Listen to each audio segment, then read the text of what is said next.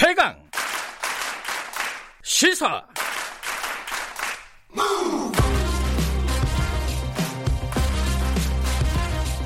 지금 여러분께서는 김경래 기자의 최강 시사를 듣고 계십니다. 네, 뉴스 브리핑에서 잠깐 어, 언급을 했는데 한명숙 전 총리 뭐 보통 뇌물 사건이라고 많이들 하는데 정확하게는 정치자금법 위반 사건이었죠.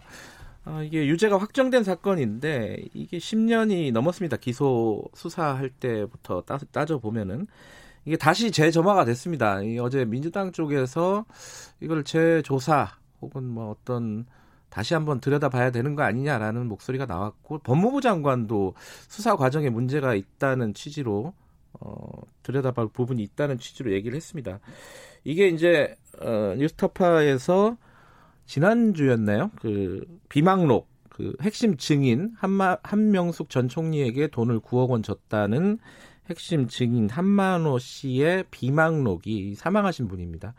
비망록이 어 비망록 주요 내용을 공개하는 보도가 있었고 그 보도가 파장을 일으켜서 여기까지 오게 된 건데 그 관련된 추가 보도가 어제 또 있었습니다. 앞으로도 예정돼 있다고 하고요. 어, 뉴스타파 시민보 기자와 함께 관련 얘기 좀 나눠보겠습니다. 안녕하세요. 네, 안녕하세요. 어, 뭐 저도 같이 보도를 하고 있는 거라서 이게 어, 얘기를 어떤 식으로 풀어가야 될지 좀 난감하긴 한데 아무것도 모르는 사람처럼 물어봐 주십시오. 알겠습니다. 자, 이 비망록 뭐 아시는 분들은 다 아시겠지만은 네. 비망록 내용이 주, 어, 주요 내용은 뭐였는지 간단하게 정리하고 넘어갈까요? 비망록의 주요 내용은 네. 크게 두 가지 정도 꼽아볼 수 있을 텐데요. 네. 하나는 어 본인이 이제 한명숙 총리에게 돈을 줬다는 것이 네. 어, 검찰의 회유에 의한 것이었다라는 네. 것을 고백한 부분이 하나 네. 있고 네. 하나는 뭐 지금 이게 입증될 수는 없는 문제지만 본인은 처음에 돈을 어, 한나라당 의원한테 네. 검찰이 그 진술을 묵살하고 한명숙 총리에 대한 수사만 하더라. 음. 뭐그 그두 가지 정도를 핵심으로 음. 꼽을 수 있겠습니다. 일단 어제 검찰에서 네. 입장문을 굉장히 길게 냈어요. 아, 그렇게 긴 입장문은 근 몇 년 사이에 처음 봤다고 법조 출입 기자들이 그러더군요. 예. 이 검찰의 핵심은 자, 이 이게 새로울 거 없는 거다. 예. 어, 법, 비망록이 법정에 제출이 됐고 예. 다 검증이 된 부분이다. 네. 근데 그걸 마치 새로운 얘기처럼 꺼내는 것은 음. 온당하지 않다는 취지였어요. 그 예. 부분에 대해서는 뭐라고 말씀하시겠어요? 맞는 얘기고요. 네. 일단 이제 법정에 증거로 제출됐다. 이 예. 부분은 저희가 기사에서도 밝힌 바가 있습니다. 예, 예. 다만 이제 그 당시에 어, 이 비망록이 큰 주목을 받지 못했죠. 왜냐하면 음. 당시에는 한만호 씨가 살아서 네. 법정에서 본인의 진술을 하고 있었기 때문에 어, 직접 본인의 얘기를 하는 사람의 비망록이 네. 크게 뭐 이렇게 주목을 받을 이유는 없었겠죠. 네. 그렇기 때문에 이제 이게 10년 만에 다시 나와서 파장을 일으켰는데 네. 어, 어떻게 보면 그 이유는 당시 한만호 씨가 법정에서 얘기했던 내용 자체가 제대로 음. 보도되거나 음. 받아들여지지 않았기 때문인 것 같고요. 예. 이 검찰 얘기의 논리는 이런 거 아니겠습니까? 이 비망록이 법정의 증거로 제출되었음에도 불구하고 네. 한명숙 전 총리는 유죄 판결을 받았다. 근데 음. 이제 와서 왜 딴소리냐라는 얘기인데 네. 곰곰이 뜯어보면 이러, 이런 거예요. 이 법정에 제출된 것은 비망록이 네. 법정에 제출된 것은 1심 판결, 1심 재판이었단 말이에요. 예, 예. 1심 재판 판결문에 보면 이 비망록을 인용 어느 정도 하면서 사실은 무죄 선고를 내렸습니다. 무죄를 받았죠, 1심에서. 예. 예. 근데 2심에서 이제 유죄로 뒤집어진 예. 거잖아요. 그러니까 사실은 비망록이 증거로 제출된 1심에서는 무죄 판결을 받았다. 예. 그런데 2심에서는 그런 여러 가지 증거나 이런 것들 다시 검토하지 않고 네 번의 기, 그 공판 만에 네. 유죄로 뒤집었는데 검찰은 마치 1심 재판부와 2심 재판부가 같은 재판부인 것처럼 음. 비망록이 제출됐음에도 불구하고 유죄 선고가 난 거 아니냐라고 음. 얘기하고 있다는 거죠. 그 부분은 좀 지적을 해야 될 것 같습니다. 비망록 전체 내용이 허위인 것처럼 얘기하는 거는 어떻게 봐야 될까요? 글쎄요. 가장 어 제일 중요하게 우리가 봐야 되는 것은 네. 이 한만호라는 사람의 동기가 아닐까 싶어요. 음. 한만호라는 사람이 검찰 조사를 받을 때 한명숙에게 돈을 줬다고 진술을 했습니다. 네. 그리고 그대로 그냥 진술을 유지했더라면 네. 6월에 출소를 해서 네. 이제 한명숙 재판은 뭐 4, 4월에 시작이 됐는데 6월에 출소를 해서 그냥 무탈하게 예. 집에 가고 예. 검찰의 약속이 지켜졌더라면 네. 검찰이 이 사람이 고소한 사건도 도와주고 네. 자기 사업체 찾을 수 있도록 네. 재기할 수 있게 도와준다고 했었어요. 예. 그런데 이 사람이 그러면 왜 진술을 뒤집었을까? 음. 그 동기가 없잖아요. 그리고 그런 상황에서 쓴 비망록이란 말이에요. 네. 거기에다 거짓말 법정에서도 거짓말을 하는 것도 힘든데 예. 그 거짓말을 뒷받침하기 위해서 기록까지 남겼다? 음. 그래야 할 이유가 뭐가 있었을까요? 알겠습니다. 그, 그 부분은 사실은, 예. 어, 양측의 주장이잖아요. 그렇습니다. 어, 비망록도 하나의 주장이라고 본다면 예, 지금 예. 검찰도 주장을 하고 있는 예. 건데 예. 그 부분을 뭐 객관적으로 따져볼 수 있는 어, 방법은 사실 마땅찮아요, 그죠? 그렇죠. 예, 어, 이게 그렇죠. 검찰이 과연 회유를 예. 했느냐? 예. 이 부분은 뭐 지금 한만호 씨가 네. 돌아가신 마당에 예. 확인 당사자 확인도 어려운 상황이고 당사자는 이미 그렇게 주장을 하고 돌아가셨으니까요. 음. 예. 알겠습니다. 이, 이, 부분은 뭐 앞으로도 보도를 보시면은 조금 예. 더 자세히 알 수 있을 것 같고 그렇습니다. 예. 어제 보도를 좀 얘기해 보죠. 자 예. 비망록이 공개가 됐고 한만호 씨가 왜 진술 번복을 했느냐를 보는 본인이 예. 써놓은 거잖아요, 그죠? 예. 어, 한 한명숙 전 총리에 대한 죄책감, 음. 그죠? 그런 부분들 그리고 선거에 이용되고 있다라는 생각, 예. 뭐 이런 것들 때문에 어, 진술을 법정에서 다시 바로 잡았다. 이게 이제 한만호 씨의 비망록 내용입니다. 그렇습니다. 근데 어제 보도는 좀 다른 증인들이 나왔어요. 이, 어, 다른 그렇죠. 죄수들이죠. 이제 이 사람들은 어떤 역할을 하죠? 다시 시간을 예. 거슬러 올라가 보면 네. 한만호 씨가 법정에서 진술 번복을 했습니다. 네. 그 이게 언론에 또 많이 나왔죠. 네. 아, 야, 이거 1차 사건, 그러니까 네. 한명숙 1차 뇌물 사건도 증인이 전수, 진술을 번복하면서 뒤집어졌는데. 박영욱이 네. 어, 진술을 번복하면서 무죄가 나왔죠. 예. 근데 검찰이 또 그런 거 아니야? 막 네. 이런 식의 이제 의혹 제기가 막 나왔던 때예요. 그러니까 네. 검찰로서는 뭔가 이거 반전을 시켜야 되는 그런 상황이었던 거죠. 네. 그 상황에서 검찰이 어 증인 두 명을 네. 신청하는데요, 법정에서. 네. 이 사람들이 이제 누구냐? 어, 한만호의 동료 죄수였다. 동료 음. 재소자였다. 음. 라는 것이고. 네. 이 사람들이 이제 법정에 나와서 한 얘기가 네.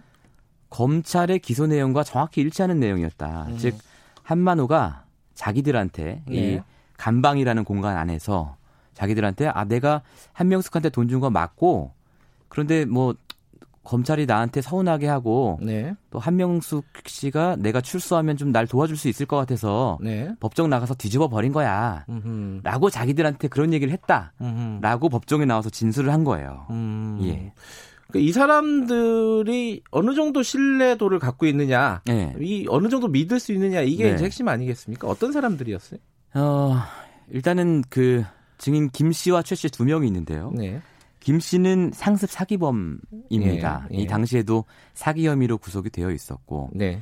최씨 같은 경우는 상습 마약범입니다. 네. 당시에 이제 마약 혐의로 구속이 되어 있었죠. 네. 예. 음, 그 사람들에게 한만호 씨가 어, 자기가 뇌물 줬고 네. 이제 법정에서 어, 검찰에서 얘기했던 거를 뒤집어 가지고 거짓말을 할 거야. 이렇게 얘기를 했다는 거잖아요. 그렇습니다. 그럴 개연성의 문제 아니겠습니까? 이게 그렇죠. 법정 증언이라는 예. 게 예. 판사가 보고 예. 어, 판단을 하는 거잖아요. 예. 이게 뭐 어떤 뭐 이것도 녹음이나 이런 게 있는 게 아니니까. 맞아요. 그죠? 예. 어, 판단할 수 있는 어떤 근거나 정황들 어떤 게 있을까요? 어, 저희가 이제 보도를 했지만 한만호 네. 씨는 계속 의정부 교도소에 있다가 네. 어, 재판이 기결 확정이 돼서 기결수가 되고 나서 통영으로 내려갔던 사람이에요. 예. 그리고 통영에 가서 한 달도 안 돼서 서울구치소로 왔단 말이에요. 네. 근데 이 김 씨와 최 씨는 다 서울구치소에 있던 사람들이에요. 그러니까 네. 한만호 씨와 만난 지 얼마 안 된 사이라는 거죠. 네.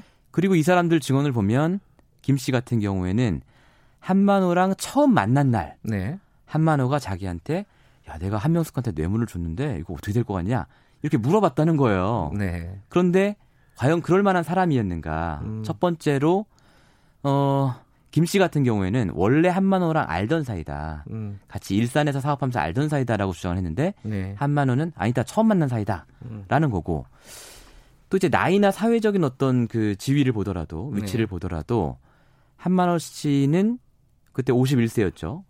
그리고 이 증인 김 씨는 35살이었단 말이에요. 네.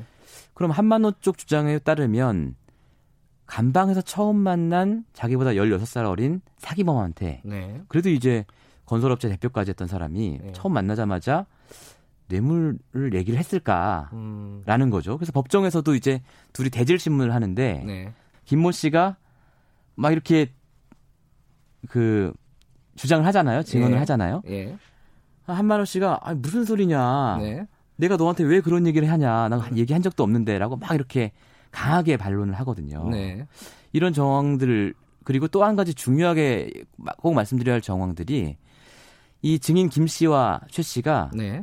한만호 사건 이전부터 그리고 네. 한만호 사건을 전후에 네. 집중적으로 출정을 다녀요. 이제 음. 검사실에. 네. 그런데 이 사람들의 사건은 상당히 단순한 사건이잖아요. 사기 어, 사건이고 마, 마약이죠. 마약이잖아요. 네. 그럼 이 사람들이 왜 검사실에 거의 한, 한 달에 12번 정도 네. 평균 내보면 다녔거든요.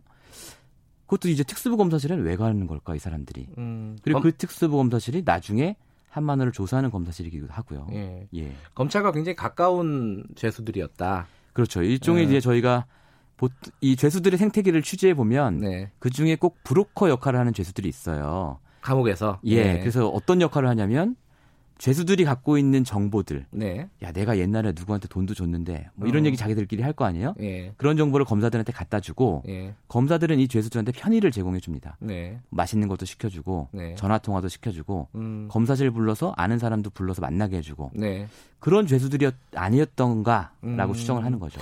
그 이 사람들이 법정에서 진술을 했고 한만호 예. 씨는 어, 거기에 대해서 부인을 했고요. 맞습니다. 그런 상황이었는데 그럼 이 사람들의 진술이 어, 과연 어느 정도 신빙성이 있는가 조금 객관적으로 따져볼 수 있는 추가적인 취재를 지금 하고 예, 있는 거죠. 예. 그러니까 어떤 지금 부분이에요, 그거는?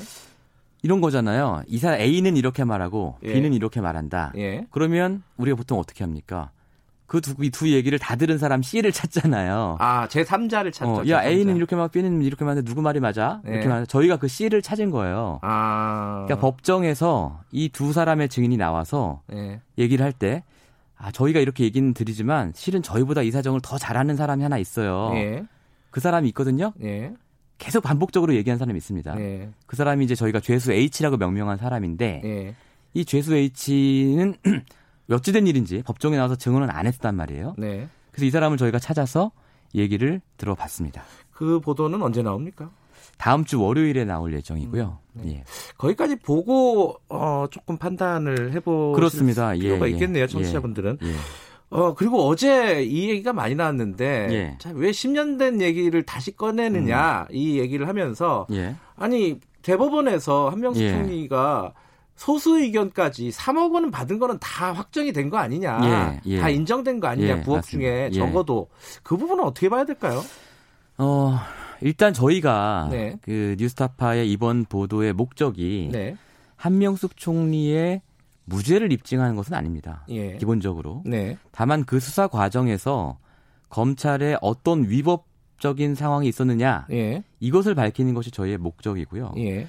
두 번째로는 자, 그러면 2심과 3심의 심리는 충분했는가? 음. 1심의 판결을 뒤집었는데 네. 그 부분에 대해서는 약간의 합리적인 의문을 갖고 있습니다. 어, 요번 3심 같은 경우에는 대법원 판단이 이제 사법농단 문건에도 예. 들어가 있고 그렇습니다. 어, 그리고 석연찮은 부분들이 좀 있습니다. 어, 아직 이해가 뭐 되지 않는 간첩 부분들. 조작 사건 이런 거에서 대법원 판결 틀린 걸로 많이 나왔잖아요. 예, 네. 그런 부분들은 조금 더 우리가 따져볼 필요가 있지 않을까 싶습니다. 자, 오늘 말씀 여기까지 듣고요. 나머지 얘기는 월요일 보도 나가면은 그때 다시 한번 듣죠. 고맙습니다. 알겠습니다. 고맙습니다. 뉴스타파 심인보 기자였습니다. 김경래 최강 시사 1분 여기까지 하고요. 2부에서는요. 더불어민주당 홍익표 의원, 미래통합당 윤영석 의원과 함께하는 최고의 정치 지금 논란되고 있는 것들 여러 가지 있지 않습니까? 정의연 문제 그리고 한명숙 총리 문제 이런 문제들 좀 집중적으로 의견 나눠보도록 하겠습니다. 잠시 후에 8시에 뵙겠습니다.